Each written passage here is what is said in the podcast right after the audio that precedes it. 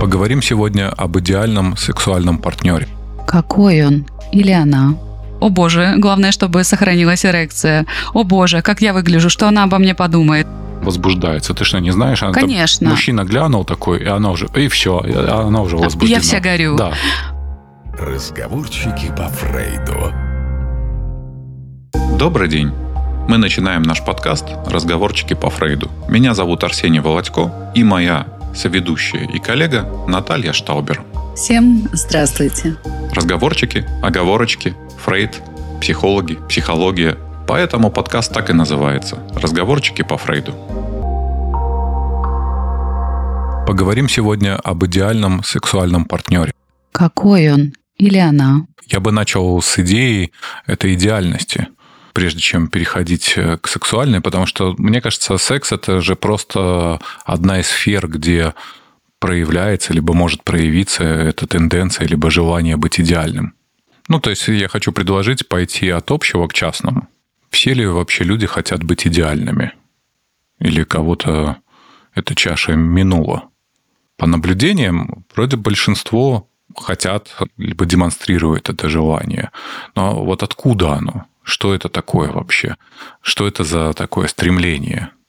Я думаю, что большинство уж точно стремится к идеальности, и, а, возможно, некоторые в какой-то момент а, перестали стремиться, потому что осознали, что никогда не станут идеальными. Некоторые в какой-то момент а, осознали, что больше не хотят быть идеальными, потому что нашли некую гармонию с собой и перестали стремиться к идеальности.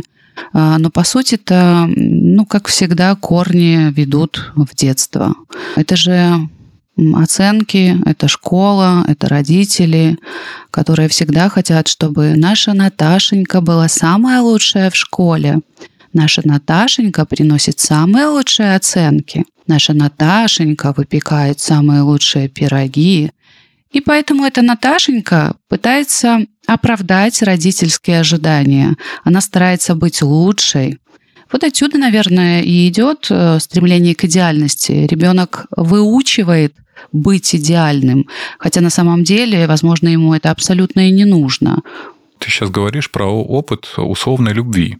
То есть, когда я демонстрирую какое-то поведение, когда я демонстрирую какие-то результаты, то меня любят. То есть я получаю в детстве сигнал, что нужно быть каким-то для того, чтобы тебя любили. Если человек получает опыт безусловной любви, а, то есть неважно, что ты делаешь, неважно, как ты делаешь, а, важно, что ты в принципе существуешь, и мы тебя любим такой, какой ты есть. Тогда, наверное, эти тенденции быть идеальными, они будут нивелированы как-то. К сожалению, я в своей жизни встречала ну, очень мало таких людей, которые абсолютно не стремились к какой-то идеальности и радовались тому, что у них есть, тому, какие они есть, и а, тому миру, который их окружает. То есть э, там, в принципе, не было даже какой-то претензии на некую идеальность или на некое соревнование, на некую конкурентность, конкуренцию, угу. заработать какие-то баллы, какую-то лучшую оценку. Ну, опять же, мы все росли в Советском Союзе, и нас плюс-минус родители воспитывали одинаково, потому что все мы ходили в сад, все мы ходили в школу, и образовательная система у нас э, была одинаковая. Ну, даже те, кто не родились в Советском Союзе, они выросли после него, а система не сильно за это время как-то поменялась. Ценности и системы общественные не так быстро меняются, как люди. И тогда, если попробовать э, как-то схематично рассмотреть, как выглядит это стремление к идеальности, то у нас есть то, что можно было бы назвать «я реальным». Это некий опыт переживаний. Ну, то есть мы сталкиваемся с какими-то ситуациями, сталкиваемся с каким-то опытом, сталкиваемся с какими-то чувствами. И это в нас зафиксировано как опыт. Ну, как некие да. наши воспоминания – это наши косяки, да, это то, где мы там лажаем как-то, косячим, там, где мы недовольны собой, там, где нами недовольны родители, да, в первую очередь, когда мы дети или окружающие. То есть это тот образ, зачастую бывает, который нам неприятен, и мы его можем отвергать. Угу. Про это ты говоришь, да, правильно? Да. И вот это я реальное, оно э, становится ну, некой тенью. Тенью в том плане, что мы стараемся скрыть это от глаз окружающих, чтобы как-то солнечные лучи не попадали. Но мы везде двигаемся, и с нами везде двигается наша тень. То есть это вот те переживания, с которыми мы остаемся наедине сами с собой, когда вечером ложимся спать, или когда думаем о чем-то, или когда прокручиваем э, какие-то ситуации из далекого прошлого, даже в детском саду. Например, э, воспитательница поставила в угол, э, когда не хотел на дневном часу спать, и, допустим, ребенок стоял весь тихий час в трусиках, и ему было стыдно. И вот это воспоминание о том, э, как он один стоит в этом углу в качестве наказания, оно может сопровождать этого человека всю жизнь. Или какое-то подростковое воспоминание, э, когда влюбился в девушку, э, решил как-то раскрыть свои чувства, там, написал записку, а она взяла эту записку, показала всем, и всем классом смеялись все события, все эти вещи, они составляют наше реальное «я» реальное я, либо, вот как я сказал, еще можно назвать некой тенью нас. И есть, конечно, идеальный образ. Образ – это то, какими мы хотели бы быть самыми лучшими, замечательными, успешными, а, красивыми, любимыми, эрудированными, образованными, то идеальное представление о себе. И когда мы общаемся с людьми, общаемся с внешним миром, мы, конечно же, стараемся демонстрировать свои лучшие качества. Мы стараемся продемонстрировать свои сильные стороны, то, что нам не стыдно показывать. И очень переживаем на тему того, чтобы, не дай бог, кто-то узнал или увидел нашу вот эту теневую сторону, нашу историю. Мы в этом месте становимся очень уязвимыми.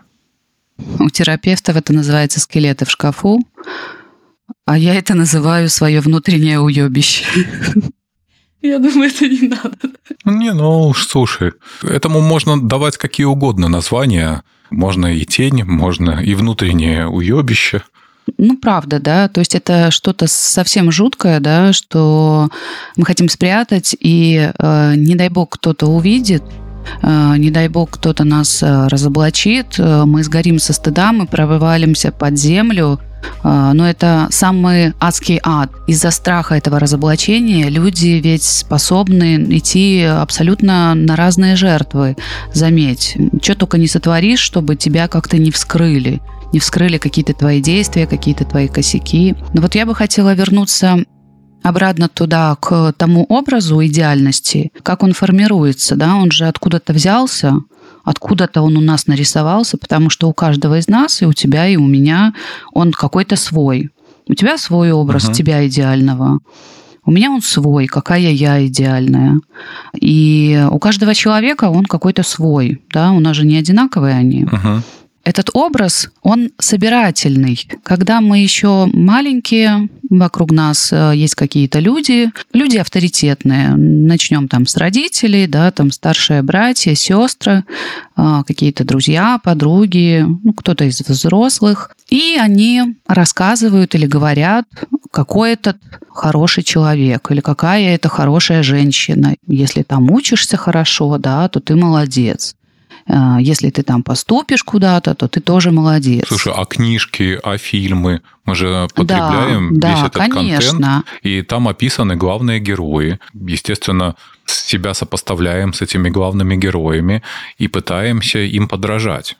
Конечно, актеры, актрисы, все, что нас окружает, да, мы каким-то образом собираем все в один образ. Как и это могут быть зачастую зачастую абсолютно противоречивые вещи, да, которые мы пытаемся совместить в одном образе. Но, тем не менее, мы хотим быть вот именно этим идеальным а, человеком, которым мы там себе собрали, которым мы себе нарисовали. Мы считаем, что вот так правильно. Плюс еще сюда же э, массовая культура, да, современная, особенно угу. с э, нашим информационным веком, где постоянно в течение дня нас пушат э, различными новостями, различными картинками, э, где социальные сети, где мы постоянно наблюдаем за жизнью других людей. Да, как правильно кушать, что правильно кушать, а как правильно одеваться, заниматься спортом, какой должен быть распорядок дня в идеальной семье, у идеальной женщины, у идеальной девушки, как она говорит, с кем она говорит, куда она ходит, какие места она посещает. А, ну и, понятное дело, мы это берем себе и пытаемся каким-то образом тоже а, воплотить. Угу.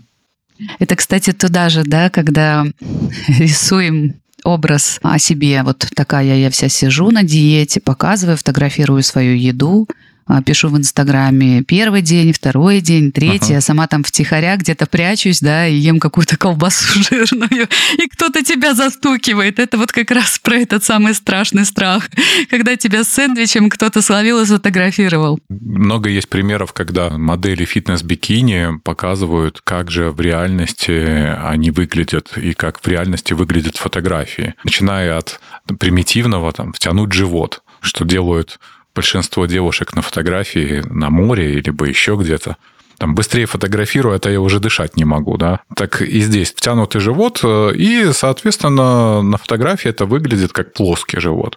Но в реальности большинство людей, когда садятся, у них образуются естественные складки это не обязательно жировые, но кожные складки. Это естественные складки. Они не могут не образовываться только если это не какое-то очень э, спортивное тело с процентом жира 5-7. Ну вот э, мы сейчас говорим о внешнем uh-huh. виде. А давай пойдем, например, в поведение человека. Да? Идеальный образ, какой я должна быть, такой всей правильной, матом не ругаться, говорить правильные умные слова, читать правильные умные книжки, а лучше выписать э, список самых популярных модных книжек, да, вот чтобы я могла всем сказать, вот я читаю это, я должна как-то реагировать по-особому, чтобы это было правильно, чтобы это было идеальненько. Я же идеальная. Так же и у мужчин.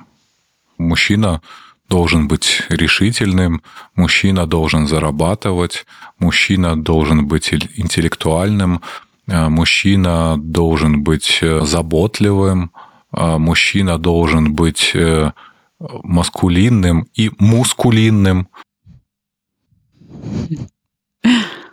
Да, и женщина, она часто, кстати, решает э, быть сильной, э, независимой, э, и туда же опять про не демонстрировать свои чувства, и опять же не плакать, хотя я тоже не знаю, откуда это взялось, но это почему-то очень важно. Это не только касается мужчин. Мне кажется, женщинам тут больше спуска, нежели мужчинам. Вот относительно мужчин так есть выражение «мужчины не плачут».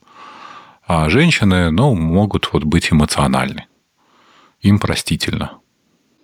Ну или хорошо, возьмем другой образ. Я такая вся нежная, пушистая, воздушная, такая хохотошечка, такая вот вся прям очаровашка, э, нежная, с тоненьким голосочком, грациозная. И представь, из, из такого э, маленького ротика, э, не дай бог, вырвется мат. Кстати, ты знаешь, что вопросы внешности сильно переоценены э, в плане э, то, как мы себе это представляем, и то, как э, люди делают свои выборы. Ну, на этот счет есть масса исследований, которые как раз подтверждают, что, ну, например, когда женщинам предлагается оценить внешний вид мужчин и кого бы они предпочли себе в даже краткосрочные партнеры, оказывается, что вот эти бодибилдерские накачанные тела э, вызывают меньший интерес, чем э, более естественные натуральные э, тела. И лидирует интеллект. Да, и в этом плане скорее интеллект будет действительно лидировать у женщин в выборе мужчин. А так же, как и женщины, очень загоняются по поводу собственного тела и чуть ли не специально какие-то позы придумывают, чтобы вот в этой позе, не дай бог, какая-то складка моим партнерам не заметилась. А по факту мужчины вообще не обращают внимания на недостатки тела женщины, они в этот момент в момент секса наслаждаются близостью с женщиной. Их внимание сконцентрировано совершенно на другом а не на том, что, ой, что-то там висит или что-то там какой-то этот целлюлитик заметен. В этот момент Но у мужчин круто... мозги совершенно по-другому работают. Круто, если он сконцентрирован на переживании того, что происходит между ними. А, хуже, когда он сконцентрирован на себе и думает, что, о боже, главное, чтобы все прошло хорошо, о боже, главное, чтобы сохранилась эрекция, о боже, как я выгляжу, что она обо мне подумает, о боже, а все ли я правильно делаю, а доставляю ли я ей удовольствие, а так ли ей нравится, достаточно ли я для нее хорош. И каждый в итоге концентрируется на чем-то своем, и а, выходит так, что они не получают удовольствия, не находятся в процессе того, что происходит между ними, а, каждый тревожится э, и находится внутри себя. То есть эти люди вместе, они занимаются чем-то вместе, но они одиноки. Угу. Каждый находится поодиночке и занят чем-то другим. Таким образом, мы можем плавно перейти к этому Франкенштейну, в виде идеального сексуального партнера, потому что он же тоже состоит как раз из тех стереотипов, из тех э, образов, которые навеяны культурой, представлениями конкретных людей о прекрасном. Вот, может, как раз этого Франкенштейна и опишем для Франкенштейниху. Я не знаю, как феминитив от Франкенштейна. Если бы у него была подружка, Подружка Франкенштейна. Подружка, ну, а имя у нее Подружка какое? Франкенштейна. У нее имя подружка. А, подружка.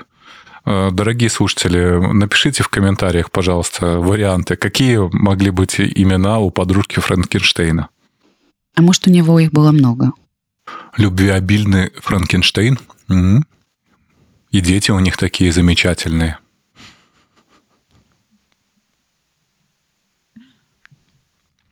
Ну ладно, смотри, вот э, я уже начал говорить про внешний вид. Мы же искренне считаем, э, Поднимите руку, кто так не считает, что для того, чтобы быть идеальным сексуальным партнером, нужно иметь, э, ну, если не идеальное тело, то стараться его заиметь, либо иметь близкое к идеальному телу. Ну, также большинство считает, нет? Ну, давай так. А, смотри, а, наша основная аудитория достаточно молодые люди. Угу. И а, я себя буду описывать э, с точки зрения девушки, женщины молодой, 28 лет. Или какой возраст возьмем? Ну, лучше, наверное, где-то там 23-24. Окей, хорошо. Да, 23-24. По сути, еще очень юный возраст, и как раз-таки а, это период, когда мы больше всего паримся по поводу своей внешности. Здесь ну, вообще нас э, не особо-то интересует, насколько насколько мы талантливы, насколько мы э, э, интеллектуально развиты. Извини, ты, ты думаешь, что в 23-24 мы больше всего паримся? Мне кажется, в подростковом возрасте самая запарка начинается ну, там она начинается, но, по сути-то, вступаем в отношения серьезно, да, и готовы вступать в отношения. Мы в возрасте uh-huh. как раз-таки 23-24, uh-huh. когда мы готовы э, с кем-то уже совместно жить, э, не знаю, как-то э, быть парными. Достигли половозрелого возраста, да. Да, э, ну, в подростковом возрасте мы не думаем о том, чтобы создавать семью, какие-то отношения длительные завязывать и так далее. Нам просто хочется с кем-то встречаться, в кого-то влюбляться, и краснеем при слове «любовь», «влюбилась» и так далее. Да, там, ну, совсем другие заботы. Конечно, мы паримся по поводу своей внешности, но там нет еще в мыслях э, сексуальной составляющей. Да? Мы же все-таки говорим сейчас о идеальном сексуальном партнере. Но мы в этот момент думаем, э, как бы нам привлечь э, противоположный пол, как бы так сделать, чтобы, ну, если я мужчина, чтобы меня девочки выбирали, если это девочка, чтобы меня мальчики выбирали. И нам кажется, что самое главное – это быть э, внешне привлекательной. Тогда они выбирают. Ну вот да, ну, я молодая женщина, и я очень волнуюсь, переживаю и забочусь о том, чтобы быть привлекательной. А, я очень много времени уделяю своей внешности, а, потому что я считаю, что внешность это главное. Да, и что на внешностью я могу а, заработать себе баллы. Причем молодых и красивых женщин очень много, и э, у меня очень много конкуренток, да, то есть я должна как-то выигрывать на их фоне. Я должна чем-то обладать, как-то что-то подчеркивать, быть заметной среди них. Естественно, ну, я буду э, всегда следить за модой, я буду всегда, я в теме буду всегда, скажем так. Uh-huh. Идем дальше. Я переживаю за свою внешность, и я, естественно, думаю, что мой партнер будет обращать внимание на то, как выглядит мое тело, как выглядит а, мое лицо, как выглядят мои волосы, а, насколько они ухожены, заметит ли он мой маникюр, педикюр, э, и каждую ресничку и так далее. То есть все эти детали, я обращаю на них внимание, но мне все время кажется, что мой партнер тоже их будет видеть. И а, мне очень страшно, если у меня поломался ноготь или еще что-то такое Отвалились случилось, ресницы. и я даже отвалилась ресничка, и я готова отменить свидание, потому что, о боже, да, я не пойду. Как? Ну, как же я в таком виде, он меня увидит? Мы действительно сильно переживаем. Здесь эм, важно раздеться при партнере, да, как он меня увидит голой, какая я, какая моя фигура, возбуждают ли его мои формы. А, мне важно быть той возбуждающей женщиной, Естественно, я буду наблюдать пристально за ним, а, за его взглядами, куда он смотрит, на каких женщин он смотрит. А, он смотрит на ножки, он смотрит на ягодицы, он смотрит на грудь, он смотрит на движения женщин, что его привлекает. Да, я буду это прям отслеживать, анализировать, мне это важно. Я буду стараться а, неким образом воплотить это в реальность. То есть э, эту составляющую я уж точно могу как-то ну, над ней поработать, да, я могу постоять перед зеркалом, покрутиться, а, походить так, как она ходит, подвигаться и в момент э, интимности, да, сделать более обозримой именно ту часть тела, которая его возбуждает. Ну, сделать на нее акцент. И э, опять же, вот, да, я парюсь в момент э, сексуальной близости о том, чтобы предъявить ему некую свою часть, да, выигрышную свою часть. Но я же достаточно юная, ну, молодая женщина, и у меня еще нет э, такого опыта быть ну, очень смелой, уверенной в себе, а, чтобы задать тебе вопрос, да, там, а что тебе нравится во мне, а что бы тебя привлекало. Арсений, а ты вот скажи, а ты, например, как молодой мужчина, встречая меня, такую молодую женщину, смотришь на меня, замечаешь меня, наблюдаешь за мной, за моими вот этими позами, а, которые я пытаюсь изобразить.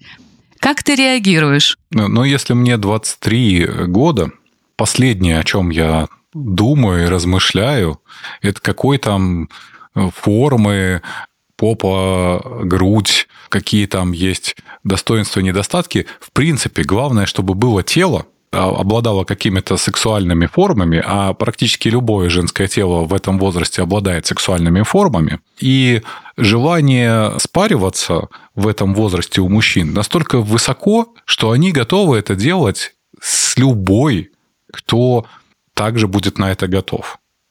А если она еще и будет привлекательна и сексуальна, то это вообще двойной успех. У мужчин в это время у них только и мысли о сексе, где бы позаниматься, с кем бы позаниматься. Самое главное, знаешь, у мужчин в этом возрасте, кто бы дал.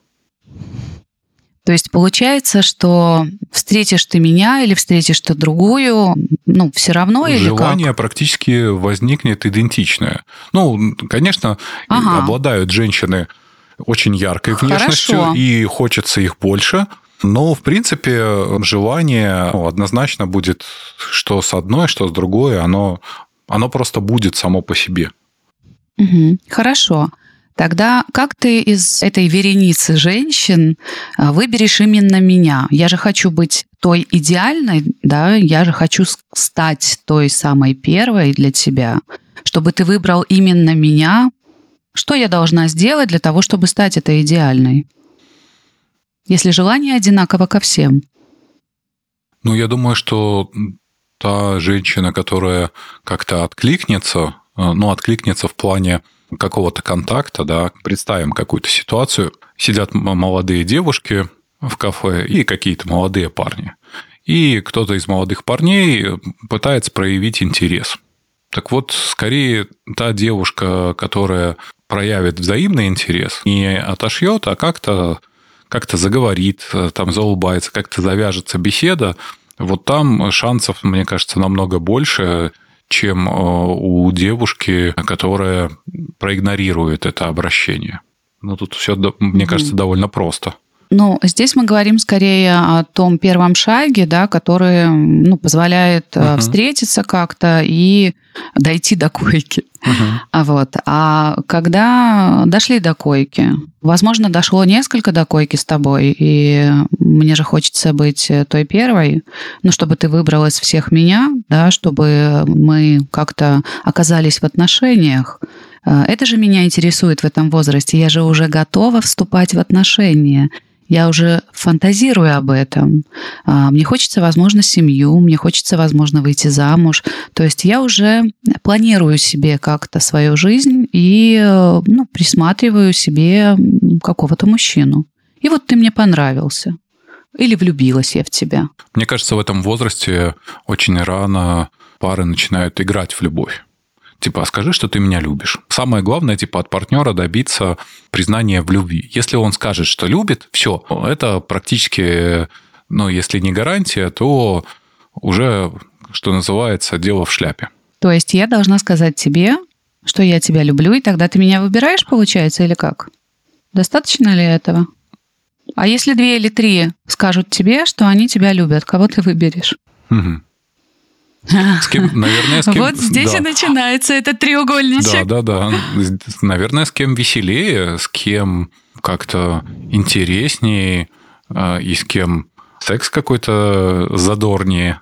О, видишь, мы опять сюда возвращаемся в секс. Угу. Говорим мы об идеальном сексуальном партнере, да? Угу. То есть какой-то здесь все-таки секс, все-таки он отличается от тех других, да? Что-то происходит в этом сексе, чего не происходит с другими партнершами. А, вот, вы знаешь, в этом возрасте, как мужчины оценивают женщин, активная либо пассивная. Такая с огоньком, mm-hmm. что называется, либо бревнышко. И я думаю, что те, которые с огоньком, у них шансов в глазах мужчин больше, чем те, которые какие-то стеснительные, с которыми миссионерская поза под одеялом в темноте с выколотыми глазами. Ну, это и жуть какая. Почему выколотые глаза? Чтоб не видел, гад. Или знаешь, кому он надо такой слепой?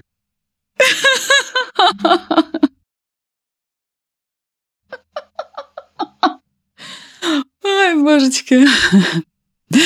Ну, как-то я не верю в то, что в этом возрасте нынче Женщины могут быть э, настолько пассивными, под одеялком, в темноте.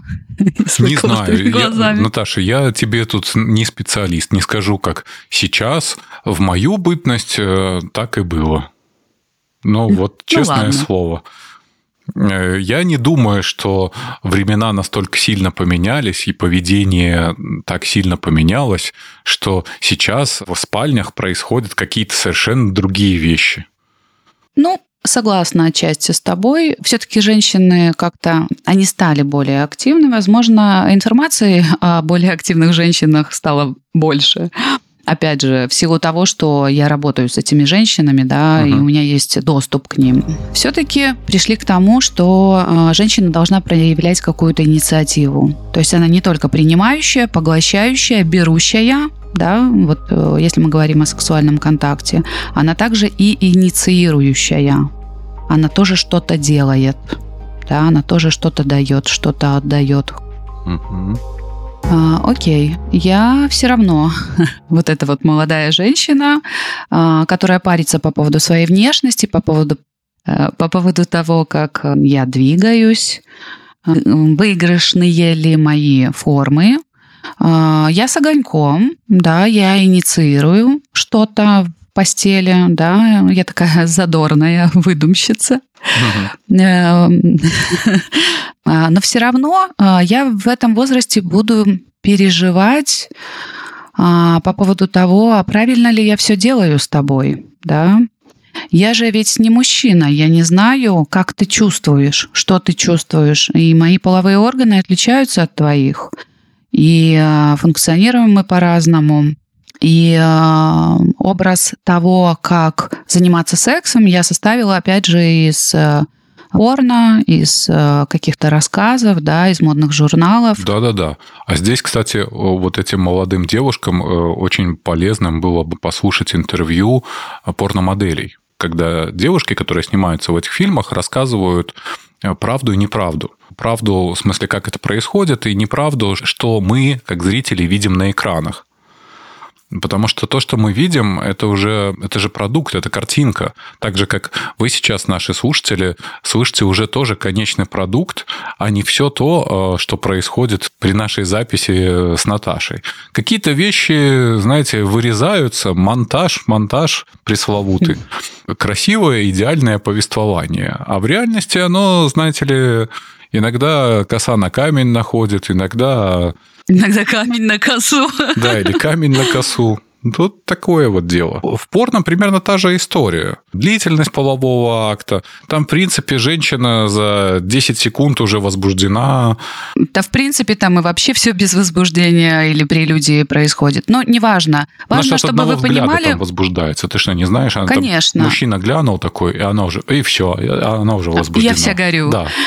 Я вся горю, да. Важно, чтобы вы понимали, что это все-таки э, продукт конечный, да, что это кинематограф, да. Это такое же кино, как вы смотрите кино, да, просто э, э иной контекст. Да, слушай, да. никто же не верит в эти фильмы, э, ну, вернее, как, все смотрят супергеройские фильмы, но никто же mm-hmm. в здравом уме не верит э, в суперспособности.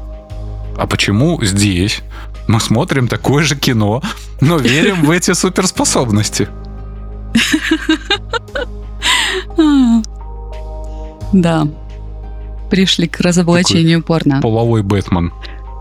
Ага. Я бы хотела вернуться. Э, то есть я составляю некий образ того, каким должен быть э, секс с мужчиной, да, что мужчине нравится.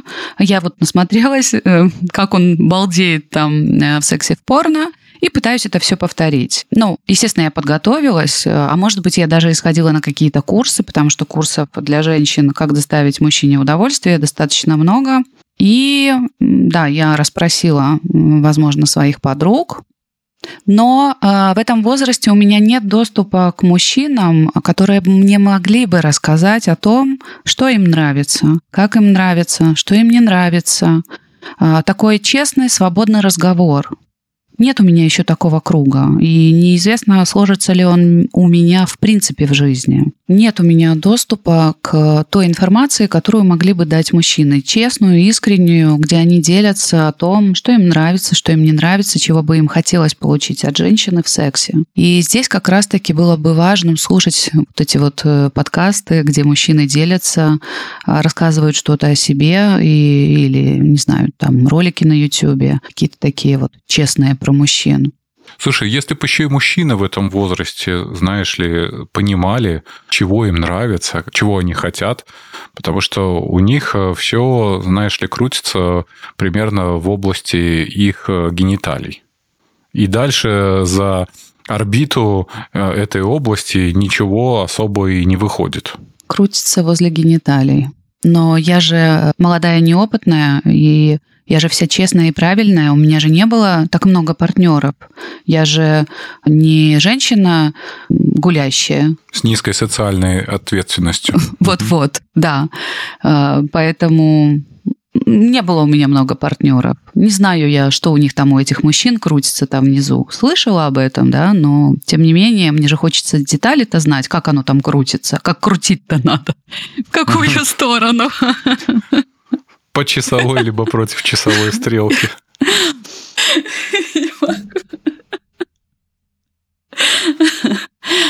Да, и э, сложность моя в том, что у более опытных или у своих подруг я, возможно, даже и не могу спросить и как-то с ними честно поделиться, потому что, ну, признайся я им, что не знаю я, да, или есть у меня какие-то тут сомнения, или не уверена я. А в чем проблема, там сказать, девчонки, а, а как вы крутите? а в том, что признаю я свою уязвимость. То есть это мое уязвимое место. Ага, а Наташка-то наша не знает, как сексом заниматься или не уверена в себе. То есть, а, по сути, я рядом с собой подогреваю конкуренток. В этом же возрасте все женщины для меня конкурентки. Все же они как пираньи такие на охоте, да.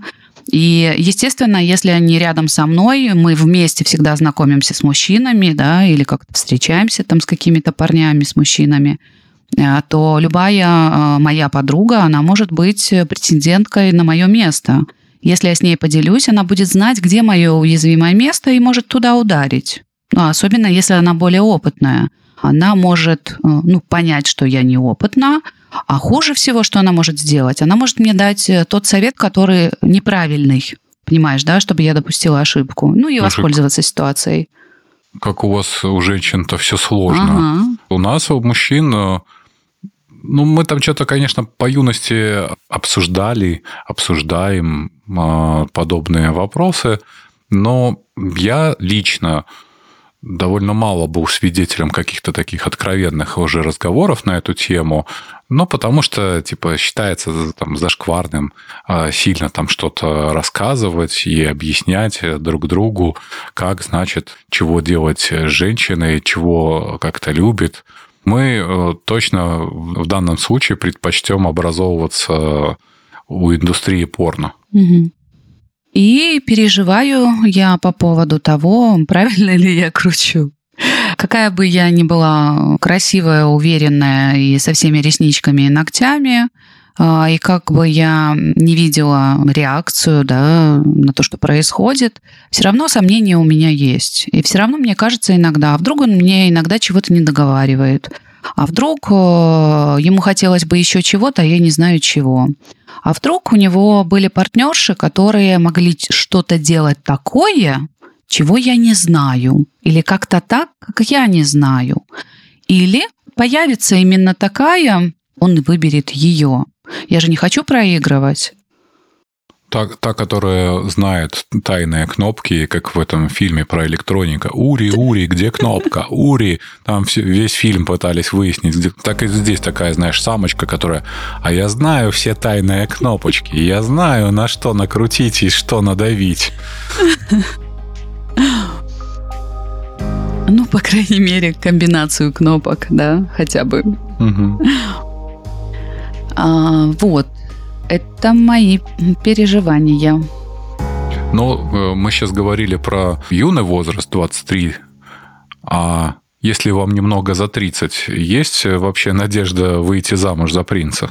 Э, да, хорошо бы поговорить э, о возрасте чуть постарше, потому что там переживания могут быть контрастными, немного другими. Часто ведь вы слышите, что женщина постарше, она угу, огонь, да, и угу. мы все знаем о том, что молодые мужчины любят опытных женщин. Идеальная любовница – это 30-летняя. А, потому что она знает, чего она хочет, она хорошо знает свое тело, как оно функционирует, а, она может сказать, показать, э, ну и, то есть она идеальная партнерша в этот момент. Она знает, опять же, как функционирует мужчина к этому возрасту.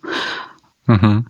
Но, тем не менее, пары в 30-35 лет а, все равно разговаривать э, на тему секса остается табудированная история сложно. Тем более, наверное, самое сложное место – это как раз говорить про фантазии, то есть чего мне хочется, как мне хочется. И вдруг там неожиданно возникающие желания, ну, которых там раньше, например, не присутствовало в отношениях, а тут вдруг, ну, что называется, стукнуло что-то в голову, захотелось. И как вот сейчас про это сказать, потому что, ну, что-то стрёмно, стыдно. Мы до этого вроде как сексом занимались, а тут я приду и что-то такое скажу своему партнеру. И все. И э, идеальный образ меня разрушится. Угу. У нас же все так было идеальненько, а тут я вот тебе извращенка. Угу. Кроме того, э, если в 23 там у мужчин э, самое главное, с кем позаниматься сексом, то после 30-35 там уже ряд мужчин сталкивается с такой проблемой, как э, пропадающая эрекция. Она есть, она присутствует, все хорошо, Оп, и в какой-то момент она пропала. Достаточно одного или нескольких подобных эпизодов, и мужчина уже начинает напрягаться. Ой, в следующий раз что-то произойдет, эрекция пропадет, все, и что тогда? И какой же я тогда любовник? А может, у меня вообще проблемы с потенцией? А может, у меня уже какая-то болезнь?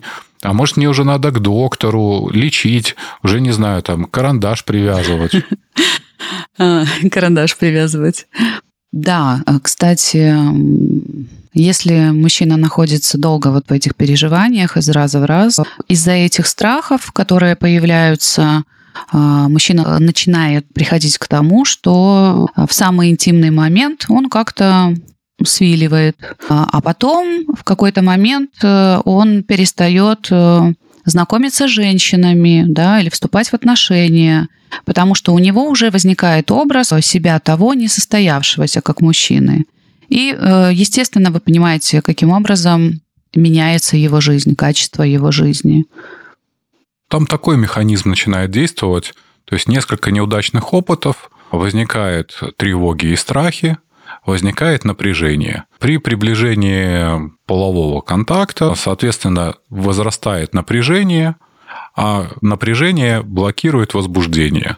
И э, невозможность э, получения разрядки, невозможность расслабиться, потому что для получения там, оргазма нужно расслабиться. А, и выключить абсолютно мозг. Да? А если ты переживаешь и думаешь о том, хоть бы не упал, хоть бы не упал, да, то ты находишься в своих переживаниях и эту тревогу все время подогреваешь.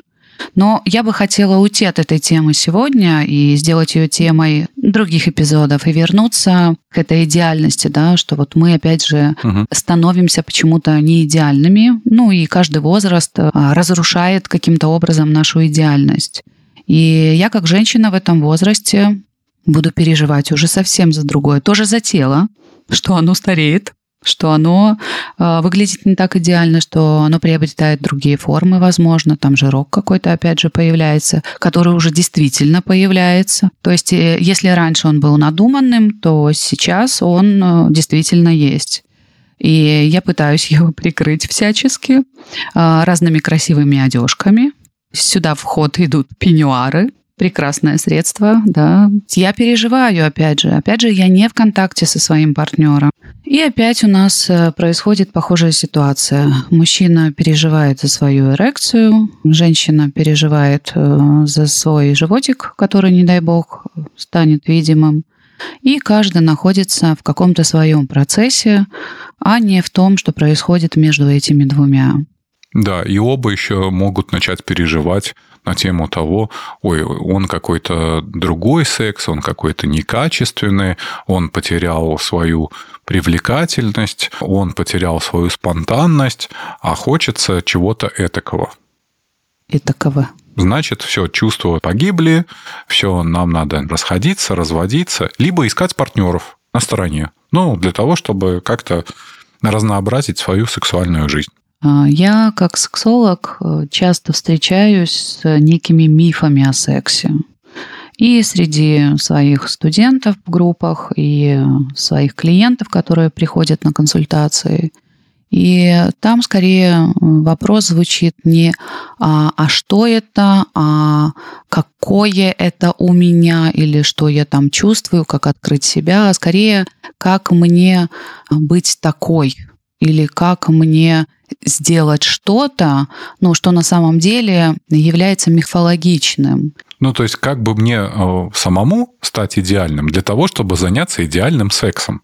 То, о чем мы вначале говорили, про то, что есть мы реальные, такие, какие есть, с тем опытом, который есть, и есть наше э, стремление к идеальности, какими мы хотим быть. Но сексом такая же история. То есть у нас есть некий секс, такой, какой он есть, а при этом есть еще ожидание, каким он должен быть. И вот это вот несоответствие – что и я какой-то не такой, и секс какой-то не такой, они в купе и порождают неудовлетворенность или э, предположение, что надо мне над чем-то поработать, найти какого-то другого партнера, для того, чтобы привести все это к гармонии. Найду я, например, другого партнера, я сразу и со своей внешностью стану идеальной, и секс у нас станет идеальный.